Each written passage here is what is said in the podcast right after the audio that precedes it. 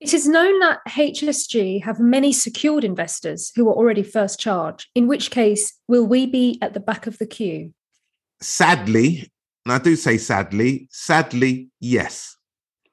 However, there are certain properties and certain assets once belonged to um, High Street Group and are now subject to certain legal charges.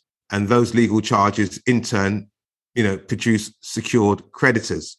Those secured creditors and those charges and those transactions that took place during a time when the company was seriously insolvent, those transactions can be challenged and successfully overturned and recovered back to the estate for the benefit of investors. So although investors, they are, you know, at the bottom of the queue, so to speak, it is very possible that these secured creditors uh, can be denied and those assets or the market value of those assets um, recovered into the estate for the benefit of those unsecured creditors. So there is hope.